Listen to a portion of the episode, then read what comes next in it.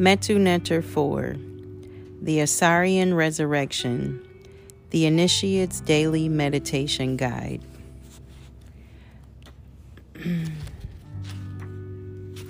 Part 2, Chapter 5, beginning on page 91. Work to be formed February 21st to March 20th. Northern Hemisphere, Southern Hemisphere, August 21st to September 20th. The Law of Amen. Neter Zero of the Paut. 0 colon 100A. We experience the influence of the Neter Amen as the desire for peace. This desire can only be satisfied through the law of Amen. The goal of Amen's law is to nurture peace through the understanding and experience that is our natural response to challenges. 0 colon 101a. There are aspects of our being that can be perceived the physical body, emotions, sensations, thoughts, and consciousness. There is another aspect of our being that is imperceptible. Amen was the word that the ancient Egyptians used to denote this aspect of man's and God's being. It is imperceptible because it is composed of man's self consciousness and will which is devoid of energy and matter, and of the state of the spirit prior to its differentiation or manifestation into the objective aspects of man's being mind, soul, body, and its conditionings. In other words, it is the original and essential state of our being Note that the definition given goes beyond Western psychology's concept of subconscious. The essential import of the absence of energy matter in the self and of conditionings in the spirit is the emotional experience that is associated with the state of Amen is a peace, hetep, that cannot be disturbed by any event in the world. Amen's peace is the origin and foundation of man's well being. By original and essential is meant that the Amen part of our being is the origin and the foundation of our well being. If its law is observed, then everything in our life will go well, and if it is not, then all in our life, in the end and overall, will go wrong. In other words, we must apply the law of Amen in our daily lives in order to bring its influence into our lives. We must take note of the fact that most people are not aware of the hidden part of being or how to work with it if they have the same notion of it. For example, this state or level of being is the highest nirvana of the Hindu religion. Hinduism erred in making in making it the end of life's quest. By achieving the transcendental peace that is experienced in nirvana one achieves oneness with God and earns the right so to speak of not having to reincarnate a desirable object given that in the Hindu belief system suffering is an inescapable reality of life on earth. In Hinduism, one seeks to achieve nirvana, the transcendental peace, in order to not have to come back to the suffering of earthly existence. We must note that there is a logical flaw here that is supported by experience. First of all, the peace that is nirvana must be achieved while living on earth and once it is achieved, the person has rendered him, herself immune to suffering. Earthly existence becomes thus free of suffering. 0 colon 102a. We will see as we go along that there are other flaws with the Hindu approach, and many more beliefs of applying the law of Amen in our daily lives. 0 colon 103a. The peace that emanates from the Amen part of our being, not just physical relaxation, must play a dynamic role in all aspects of our lives. It must replace every single negative emotion and sensation that motivates our attitudes and actions and serve as the foundation of our positive attitude to life, our thoughts and actions. Peace, Hetep, Nirvana is therefore not something that we are waiting to achieve at the end of our spiritual quest, but something that we must secure as soon as possible, like yesterday, as the saying goes, in order to enter onto the true path of life. 3. Effects of emotional stress and the protective role of peace. 0 colon 104a. All living is doing. We are all doing, all acting to achieve goals, surviving, thriving, flourishing, enjoying, and so on. On the way to achieving our goals, we are the most part confronted with challenges.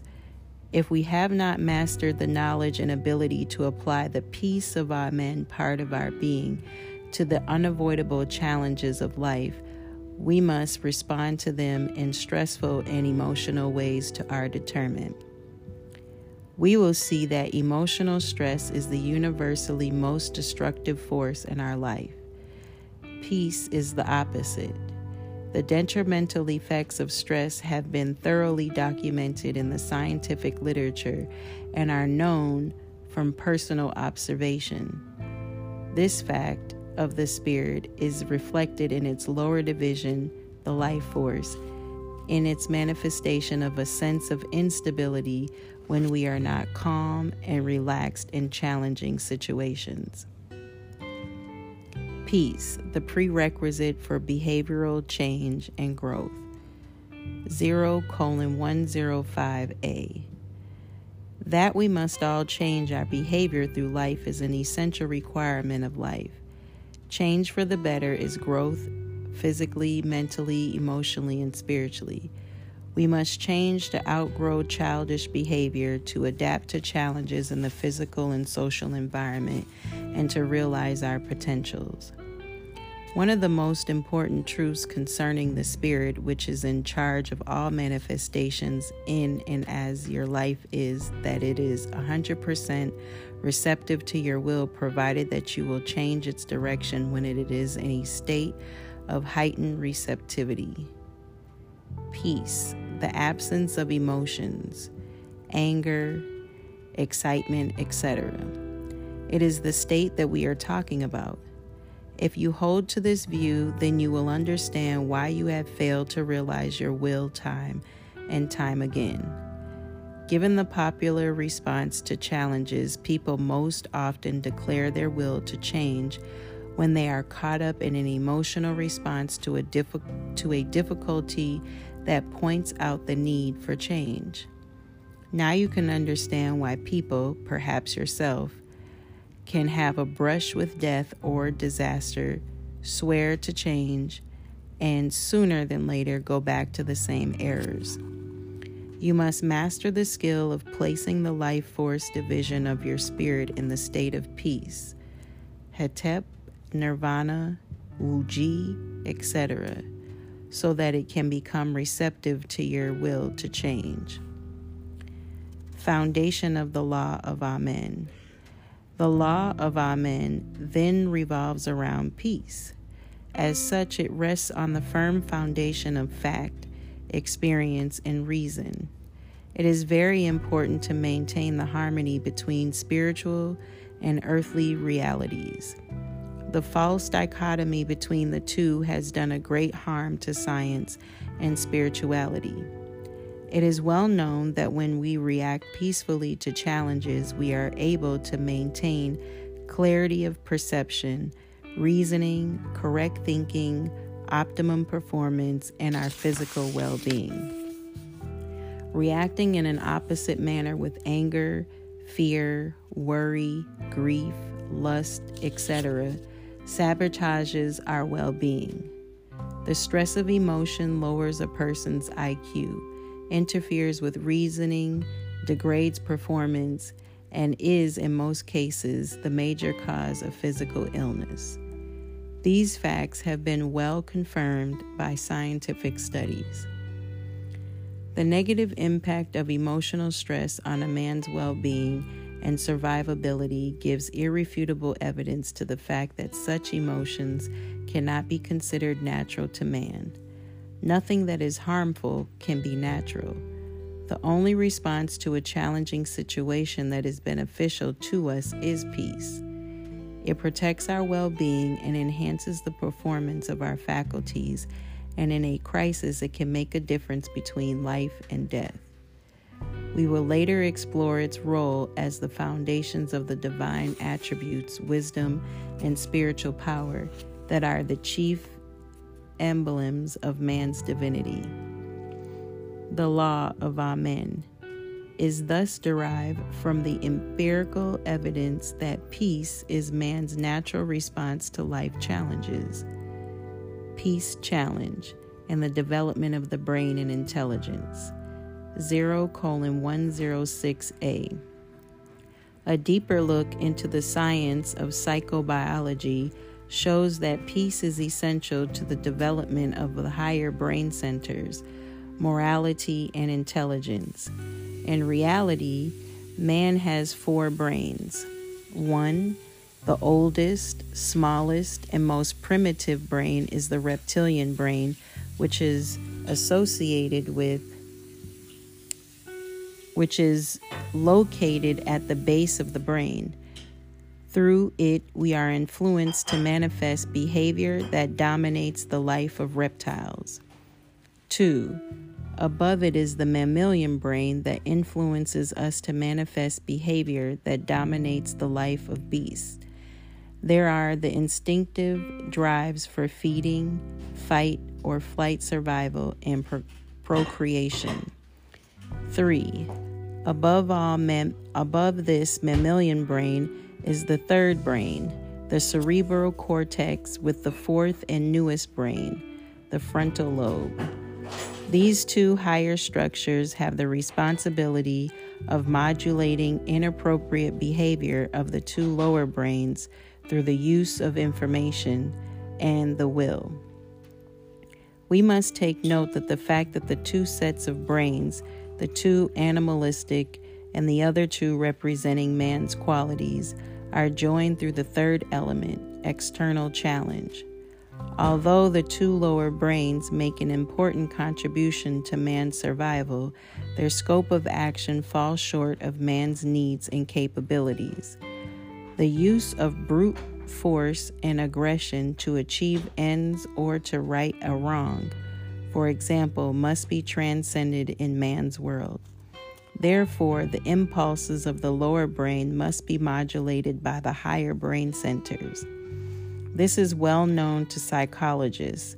What, however, is not well known is the fact that if the higher brains fail to do their jobs, Events set in motion by the uncurbed lower brains will damage the higher brains. When we are stressed, the body is flooded with cortisol and other hormones that will do harm to the vital organs, especially the higher brain centers, if the stress is indulged in frequently. This is exactly what has happened to the majority of people in the world. Convinced that they are human beings, they arrived at the logical conclusion that emotional indulgence is natural and unavoidable, treating therefore their brains to a deadly cocktail of hormones several times each and every day. From time immemorial, man's brain, man's well-being has been challenged by natural forces earthquakes, volcanic eruptions, hurricanes, famine, epidemics, etc. And by his own humanity, crime, wars, fear mongering, economic injustice, and exploitation, etc. It is the nature of the lower brain to react in such situations in an emotional, stressful manner.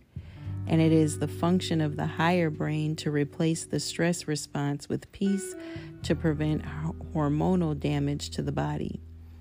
But for the most part, people have not received the truths that would have enabled their higher brain centers to program a peaceful, unstressed reaction to the challenges. On the contrary, they have been continuously bombarded with information that promotes the supremacy of the lower brains over the higher ones, to wit, the idea that man is a human being.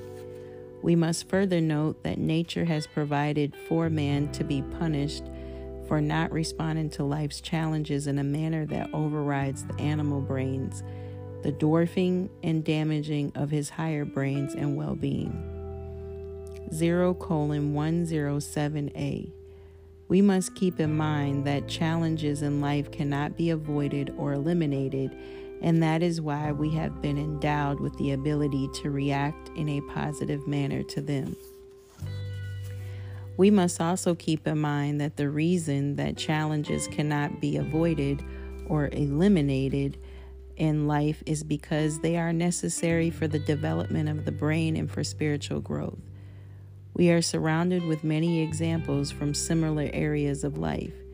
You cannot develop and strengthen the physical body without subjecting it to challenges, exercise, work, etc. The same applies to the mind in regards to the development of scholastic skills. Life challenges are similarly essential to spiritual growth because most people have not figured out the way to transcend emotions especially suffering, they have concluded that peace and happiness are things to be secured through the avoidance or elimination of challenges, or they resign themselves into the unavoidability of emotional torment and injury. The ultimate logical conclusion from these facts is that not only should we not seek to avoid challenges in life, except those that arise from our own errors or stupidity, but we must welcome necessary challenges for the simple fact that the highest brain center, the frontal lobe, and other centers that are not yet fully understood, the pineal gland, for example, need the stimulus provided by external challenges for their development and for them to play their role in our spiritual evolution. Amen Ra. The word Amen is the common Egyptian word that denotes what is hidden, oculated, imperceptible, subconscious, etc. Ra is the Holy Spirit. Thus, Amen Ra addresses the fact that the Spirit dwells and operates outside of the sphere of consciousness. Incidentally, it answers with qualifications for the so called subconscious mind of Western psychology. If we keep in mind that a person's spirit is imperceptible in and is in charge of all manifestations in his or her life, and the facts that one, its existence is unknown to most, and two, its activities are carried out outside of consciousness and are thus beyond the direct control of the will, we can begin to gain some insight into the man's cause of problems in the world. First of all, most of us have been conditioned to identify the visible aspects of our being, the mind, thoughts, emotions, and the physical body as ourselves. We find it impossible or impractical to identify with let alone rely on some invisible something, the spirit that someone has told us is in charge of our well being. We have to retrain ourselves to one, identify with this hidden Amen part of our being, the Spirit Ra, Amen Ra, and learn to work in harmony with it so that we can have full control over what happens in our lives. Most religions devise ways to assist their followers to deal with the fact that they that the doer in man's life is hidden from her. Most religions made God the direct doer in man's life, removing thus all knowledge of the Spirit from the people's mind. This, however, did not remove the problem of relying on the unseen, as God falls into the same category. To bolster the uninitiated's reliance on God, the unseen, man has been taught to cultivate faith as a chief means of dealing with the greatest impediment of spirit of the spirit's ability to manifest the goods in your life. Doubt. But this too has its drawbacks. Faith is placing trust in what cannot be proven and in this case because god and or the spirit their doings cannot be perceived. Yet there is an unperceivable aspect of nature that drives evidence of its existence and proof of its reliability through the perceivable things in the world to which it is linked. We are speaking of none other than the laws of nature. Gravity, for example, cannot be perceived, yet its, exist- its existence has been proven through the mathematical relationships of the objects through which it operates. The same goes for many of the fundamental laws of nature. No one, for example, has perceived energy yet that has not stopped scientists from understanding its operation through mathematics an equally abstract vehicle. 0 colon 108a. The common denominator of all manifestation in as the world is activity, and all activities are governed by laws. It is law that gives to the world and life the order, regularity, predictability, and so on that makes the world and life possible.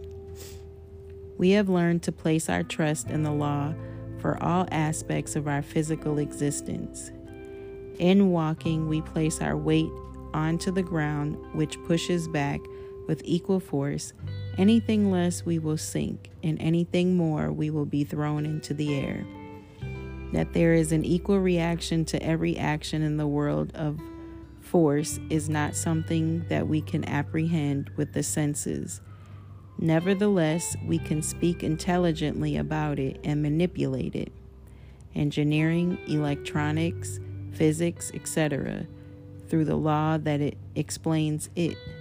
Law, therefore, is the nexus that connects the unperceivable world with the perceivable world. It is for this reason that the sages of Kemet taught that before any creative act occurred, even the establishment of the duality, positive negative polarities, that underlies all units, law, ma'at, was established as the foundation upon which the world will rest. Law, therefore, and not belief or faith in what must guide man in his dealings in all aspects of his life physical, emotional, mental, and spiritual. It is what will guarantee her success. Of course, reliance on God and not just the Spirit, has stated earlier, plays a major role in man's well being. But man's union with God, it must be remembered, depends on man's observance of the laws of the Spirit. And here ends the reading on page 102.